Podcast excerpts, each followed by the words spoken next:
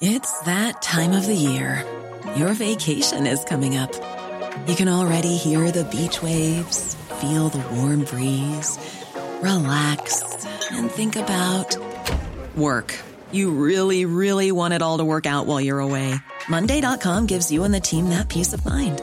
When all work is on one platform and everyone's in sync, things just flow wherever you are. Tap the banner to go to Monday.com.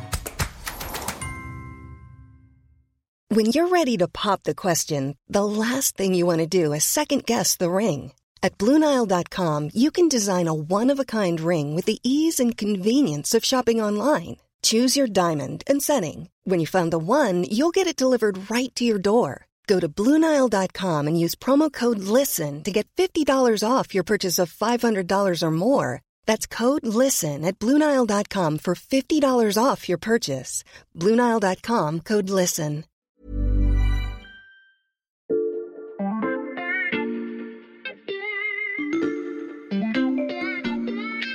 Bonjour, c'est Charlotte Baris. Bienvenue dans La Loupe, le podcast quotidien de l'Express. Allez, venez, on va écouter l'info de plus près. Vous avez peut-être remarqué qu'il y a des événements dont on parle depuis des mois, parfois des années, qui arrivent enfin en 2024. Alors, pour commencer l'année, La Loupe a décidé de s'intéresser à quatre grandes dates qui pourraient faire de 2024 une année historique. 2024. 2024. 2024 2024. L'année 2024. 2024, ce sera l'année où L'extrême droite accroît son influence au Parlement européen. Bonjour Isabelle. Bonjour Charlotte. Isabelle Horry, tu es correspondante de l'Express à Bruxelles. Avant de parler de l'extrême droite en Europe, je pense qu'on a besoin de faire un point sur ce que sont les élections européennes. Alors du 6 au 9 juin prochain, on va élire les députés européens, ce sont euh, les représentants au Parlement européen qui vont faire euh, les grandes lois cadres au niveau européen qui vont s'appliquer à nous tous, alors sur l'immigration, les nouvelles technologies ou encore euh, la lutte contre le réchauffement climatique. C'est donc un scrutin important et c'est un scrutin à la proportionnelle. Ça veut dire qu'on vote pour une liste et que, en fonction euh, du nombre de voix obtenues, la liste a un plus ou moins grand nombre de sièges sur les un peu plus de 700 du Parlement. Et ce qu'il faut savoir aussi, c'est qu'au Parlement européen, les députés ne sont pas réunis par pays, mais bien par groupes politiques transnationaux. Et parmi ces groupes politiques, Isabelle, il y en a donc un qui pourrait prendre de l'importance en 2024. C'est celui situé à l'extrême droite de l'hémicycle européen. Oui, et plus précisément deux groupes même. Il y a le groupe ECR, ça veut dire conservateur et réformiste européen, et il y a le groupe ID, Identité et démocratie. ID, c'est le groupe constitué euh, autour du RN, et dans ECR, il y a notamment les troupes de Giorgia Meloni en Italie et du parti Droit et Justice polonais. Et ce n'est pas tout. À côté de ces deux groupes, il y a aussi un certain nombre de députés d'extrême droite qui siègent comme indépendants, notamment ceux du Hongrois Viktor Orban. Au cours de cette mandature, ECR et ID n'ont pas réussi à fusionner parce qu'il y a des pro-russes et certains qui sont trop à droite pour les autres. Ça a limité leur force de frappe ces dernières années. Et pourquoi il faut les surveiller lors de ces élections? Alors il faudra guetter s'ils parviennent à s'unir euh, avant ou après l'élection. Au total, ils devraient passer à 185 sur 720 sièges au lieu de 150 aujourd'hui. C'est loin hein, d'être une majorité, mais ça montre quand même que le centre de gravité du Parlement européen bascule de plus en plus à droite. Et puis, l'inquiétude est aussi montée d'un cran chez les pro-européens après les récentes élections aux Pays-Bas qui ont été comme un électrochoc pour tout le monde. Le Parti pour la liberté de Geert Wilders a gagné à 23%, mais surtout, on ne l'a pas vu venir.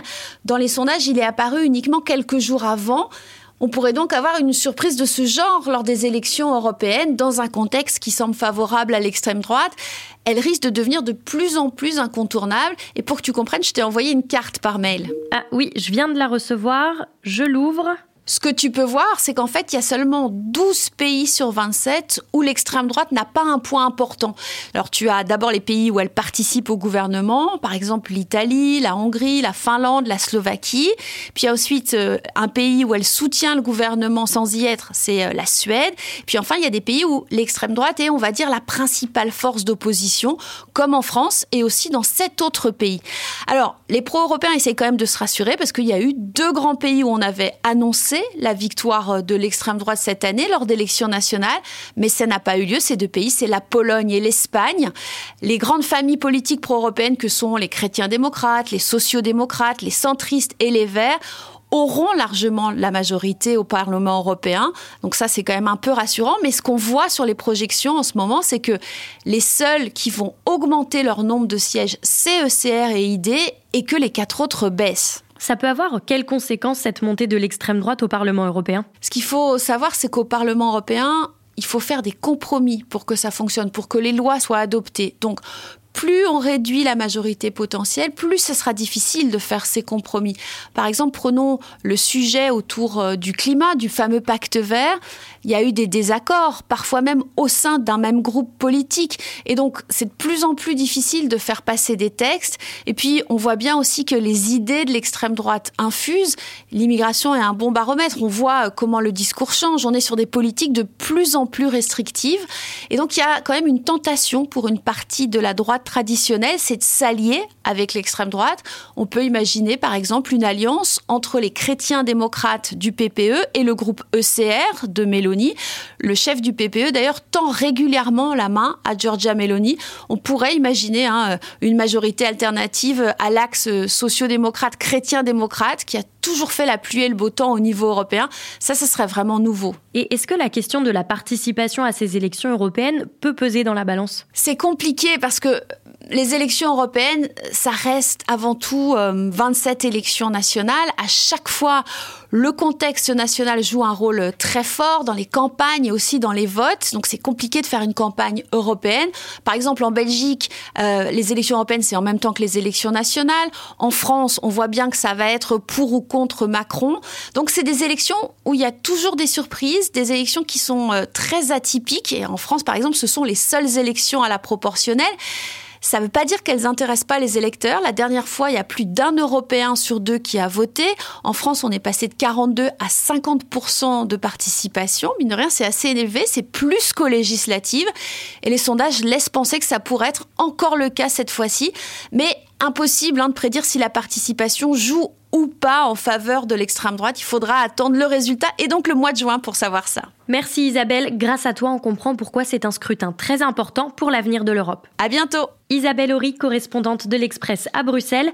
Tous ces articles sur l'Union européenne et le suivi de l'élection sont à lire sur l'express.fr. Demain, on avance sur notre calendrier de 2024 et on va parler, vous vous en doutez, des Jeux Olympiques. Pour ne pas rater cet épisode, chers auditeurs, pensez à suivre La Loupe sur votre plateforme d'écoute, par exemple Spotify, Apple Podcast ou Castbox. Vous pouvez toujours nous laisser des étoiles et des commentaires. Cet épisode a été monté par Mathias Pengili et réalisé par Jules Cro.